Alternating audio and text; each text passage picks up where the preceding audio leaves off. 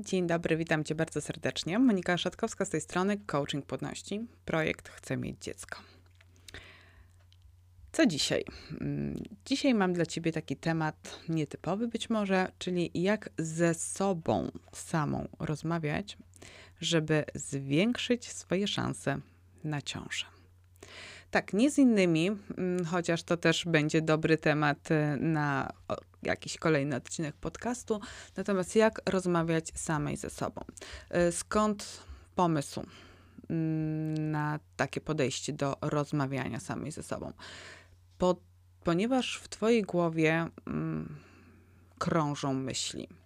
W zasadzie myślimy cały czas. Jeżeli na czymś nam zależy, na przykład na tym, żeby mieć dziecko, jeżeli w głowie mamy mnóstwo lęków, wątpliwości, jeżeli szukamy odpowiedzi na pytania, na przykład dlaczego nie mogę mieć dziecka, bo my bardzo lubimy szukać odpowiedzi, które mają w jakiś sposób, e, nie wiem, udowodnić, uwiarygodnić, udokumentować to, że coś się w naszym życiu zadziewa, tak znaleźć sens. Potrzebujemy nadać sens temu wszystkiemu. I dlatego prowadzimy ze sobą takie wewnętrzne monologi. Zastanawiamy się nad tym, dlaczego, po co, dlaczego ja, dlaczego mnie to spotkało, czy to jakaś kara, e, w czym zawiniłam, e, dlaczego tak się dzieje, bo przecież mój mąż zasługuje na dziecko wiem, że moja mama czeka na wnuka, e, a może jakbym wtedy nie wyszła na imprezę i się nie napiła, to byłaby ta owulacja, a może jakbym się nie pokłóciła z mężem i byłby seks, to byłby to ten szczęśliwy raz, a może jakbym nie wyjechała na wakacje, tylko jednak wtedy poszła do lekarza i zaczęła nową procedurę. Uff, dziewczynę, pewnie tak można jeszcze długo. No, w każdym bądź razie w tej głowie pojawiają się myśli i niemalże non-stop rozmawiasz sama ze sobą. I bardzo często te rozmowy samej ze sobą są rozmowami trudnymi, niemiłymi, oceniającymi. Tak nie powinno być.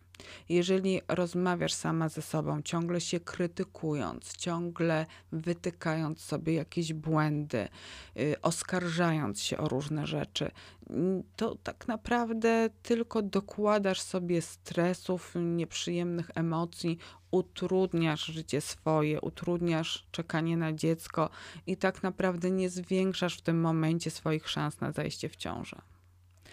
Dlatego bardzo, bardzo apeluję do tego, o to, żebyś rozmawiała ze sobą jak z osobą, której chcesz nieść wsparcie. Jak z osobą, która jest dla ciebie bardzo ważna i bardzo zależy ci na tym, żeby ją podnieść na duchu, żeby dać jej nadzieję, żeby pokazać jej, że życie tu i teraz jest piękne, że ma być za co wdzięczna, jeżeli będziesz dawała rady i szukała usprawiedliwień, to poszukaj takich, które sama byś powiedziała swojej najlepszej przyjaciółce, która byłaby w podobnej sytuacji co ty. Albo zastanów się, e, co byś powiedziała po prostu sama sobie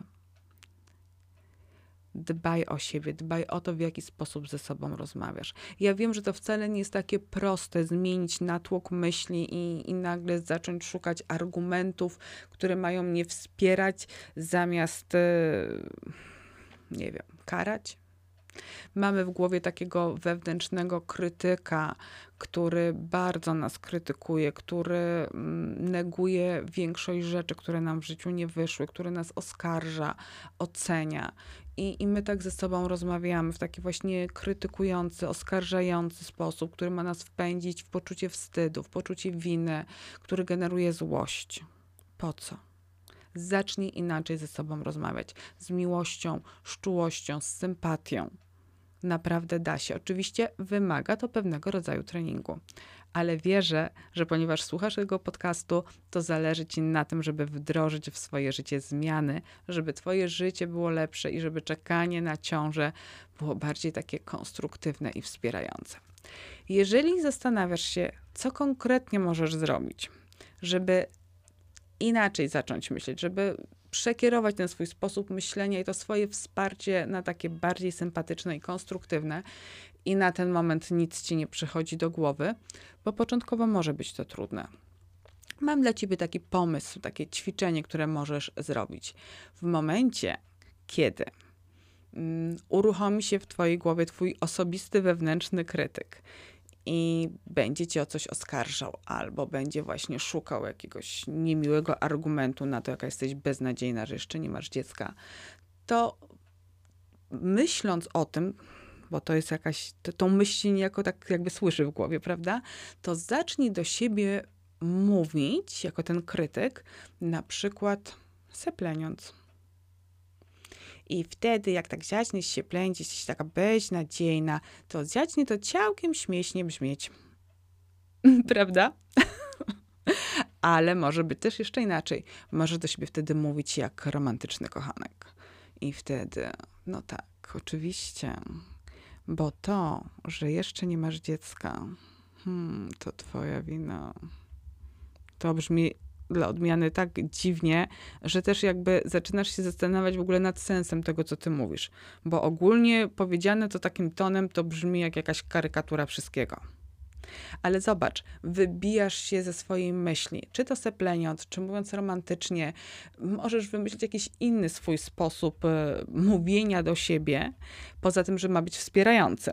To w momencie, kiedy będziesz chciała, że tak powiem, przerwać tok myśli wewnętrznego krytyka, to zacznij seplenić albo mówić w jakiś inny sposób. I w tym momencie wybijasz się z rytmu, być może nawet zaczynasz się uśmiechać w myślach do tego, co ty mówisz, i w tym momencie jest czas na to wsparcie samej sobie. Uruchom nie wewnętrznego krytyka, tylko wewnętrznego przyjaciela i razem z nim wspierajcie wspólnie Twoje szanse na ciążę. Życzę ciekawych e, treningów związanych z rozmawianiem z samą sobą. Pamiętaj, że czekam na Ciebie na blogu www.chcemieć-dziecko.pl. Możesz oglądać moje filmy na YouTubie, słuchać podcastów, które są wspierające. Podcasty są o tyle fajne, że możesz założyć słuchawki, iść na spacer, iść do parku, jechać do pracy i z jednej strony coś robisz, a z drugiej uczysz się wspierających metod i technik, które pomagają Twojej płodności rozwinąć skrzydła. Pozdrawiam jeszcze raz ciepło i serdecznie. Do usłyszenia w kolejnych odcinkach. Monika Szatkowska.